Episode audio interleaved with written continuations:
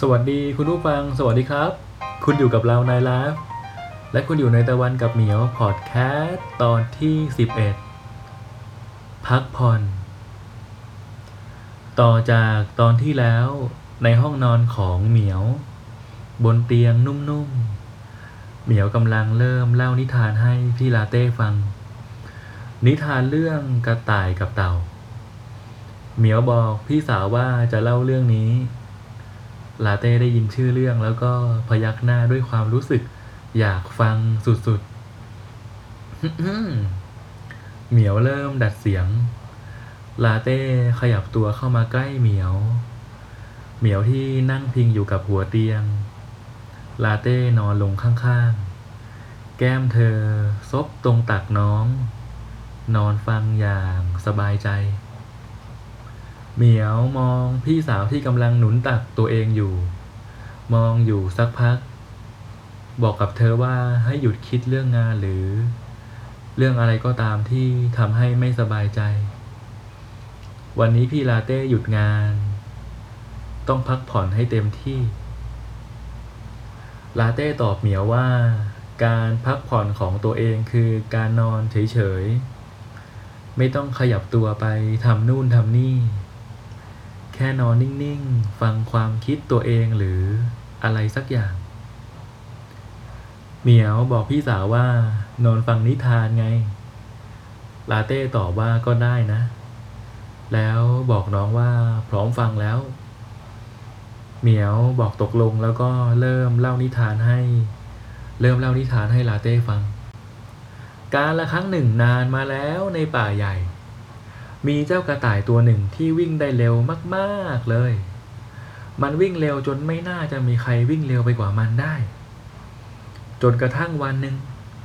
มันวิ่งไปเจอเข้ากับสัตว์มีกระดองท่าทางเชื่องช้า นี่นาย นายคือเจ้าเต่างั้นเหรอ เจ้ากระต่ายถามขึ้น สวัสดีจ้า ฉันคือเต่าจ้า เจ้าเต่าตอบ เฮ้นายนี่มันช่าง เชื่องช้าจริง ๆ เลยนะ นายคลานช้าแบบเนี้ยกว่าจะไปถึงจุดหมาย คงต้องใช้เวลาเป็นวันๆแน่เลย ใจถึงก็ไปถึงจ้า เจ้าเต่าตอบ ไปถึงเป็นคนสุดท้ายนะสิ เจ้ากระต่ายกล่าวขึ้น คนช้าๆอย่างนาย คงไม่เคยไปถึงไหนก่อนคนอื่นหรอกอ้า นี่นายดูถูกกันเหรอ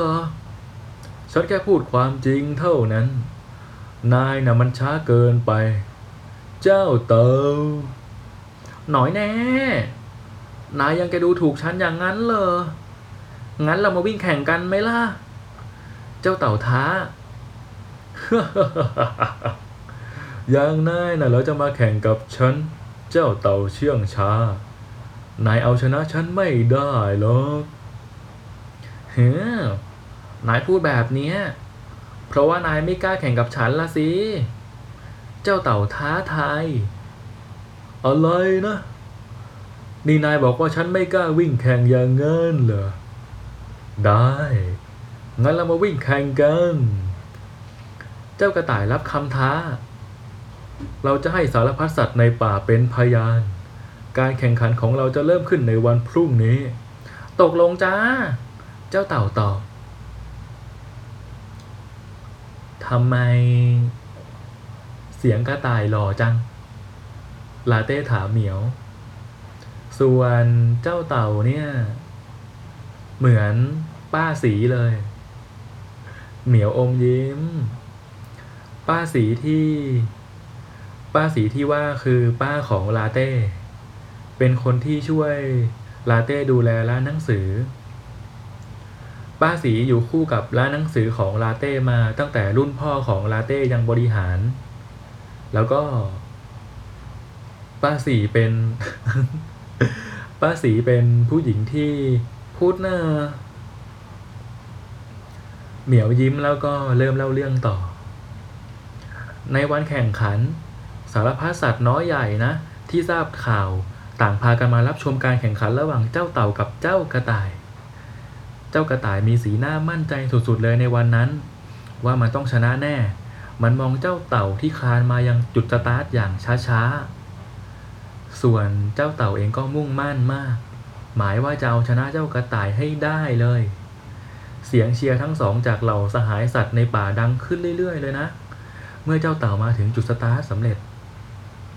ทั้งสองคนเผชิญหน้ากันแล้ว เจ้ากระต่ายมองเจ้าเต่าด้วยสีหน้าสบายใจมาก แล้วก็บอกกับเจ้าเต่าว่า นายน่ะ แพ้ตั้งแต่ยังไม่เริ่มวิ่งแล้วเซอร์หายใจถึงก็ไปถึงจ้า เจ้าเต่าตอบ กรรมการให้ทั้งสองเข้าที่และให้สัญญาณการแข่งขัน และแล้วการแข่งขันระหว่างเจ้าเต่ากับเจ้ากระต่ายก็เริ่มขึ้น เจ้ากระต่ายออกตัวจากจุดสตาร์ทอย่างรวดเร็วเลย ทิ้งห่างเจ้าเต่าไปไกลมากๆในเวลาอันสั้น เจ้าเต่าได้แต่คลานไปข้างหน้าอย่างเชื่องช้า มันหันมองเจ้ากระต่ายที่ทิ้งห่างตัวเองออกไปเรื่อยๆ จนละสายตา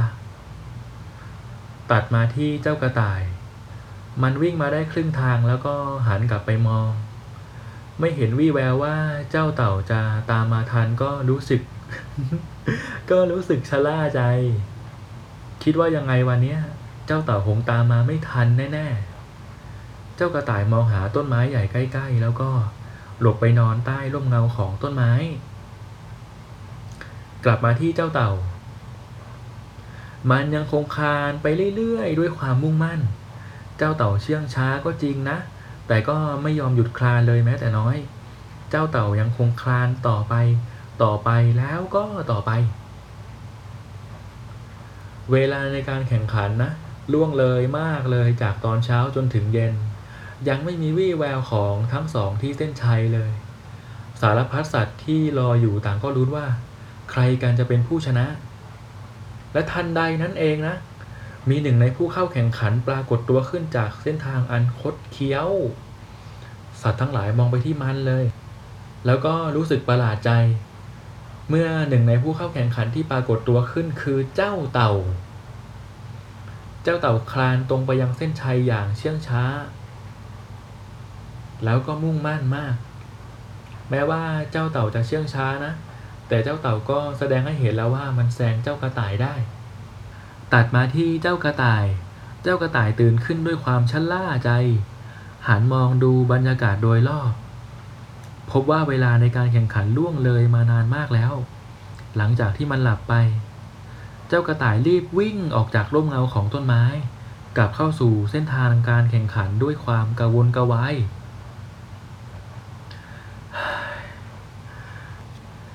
เหมียวพักหายใจแล้วมองพี่สาวที่นอนหนุนตักตัวเองอยู่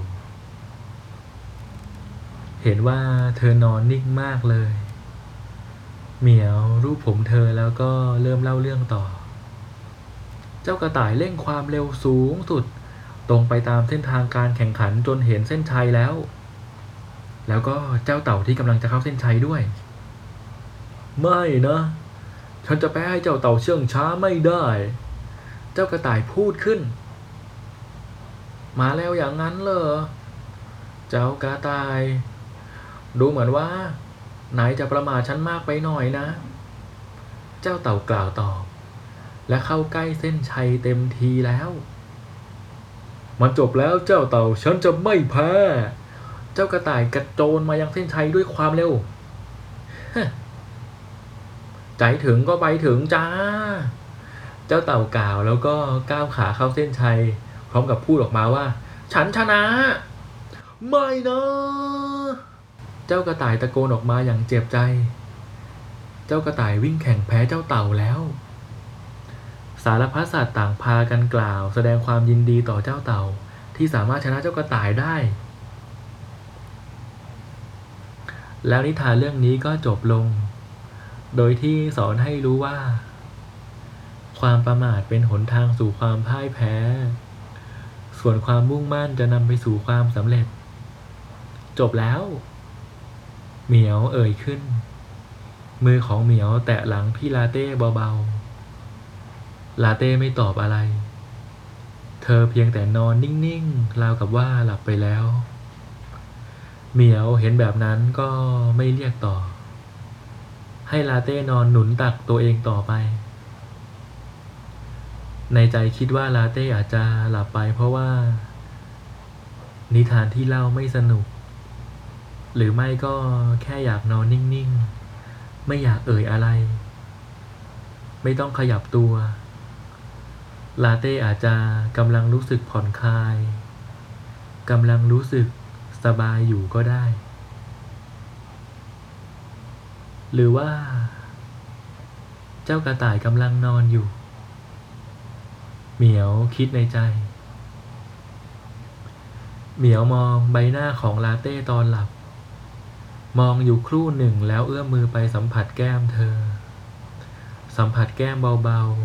ๆ เจ้าของแก้มนุ่มๆ ยังคงนอนนิ่ง ไม่ตอบโต้อะไร เหมียวเริ่มรู้สึกว่าลาเต้กำลังพักผ่อนจริงๆ อย่างที่เธอพูดไว้ก่อนหน้านี้การพักผ่อนของเธอคือการนอนนิ่งๆ นอนเฉยๆ ไม่ต้องขยับตัว ไม่ต้องทำอะไรทั้งนั้น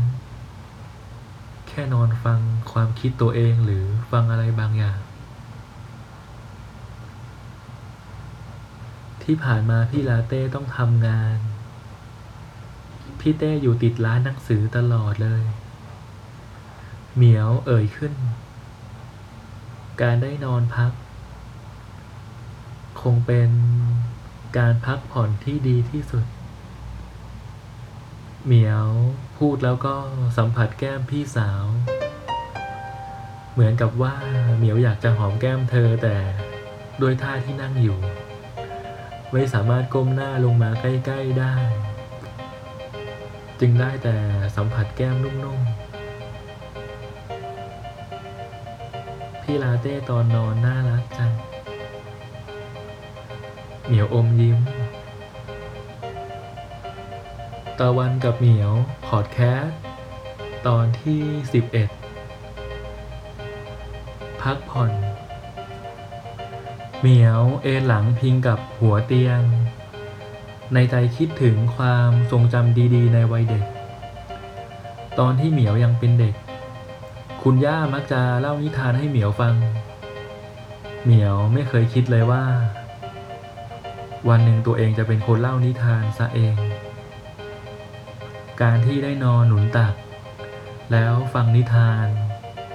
มันก็ดีนะ ลาเต้อาจจะรู้สึก แบบเดียวกับที่เหมียวเคยรู้สึกก็ได้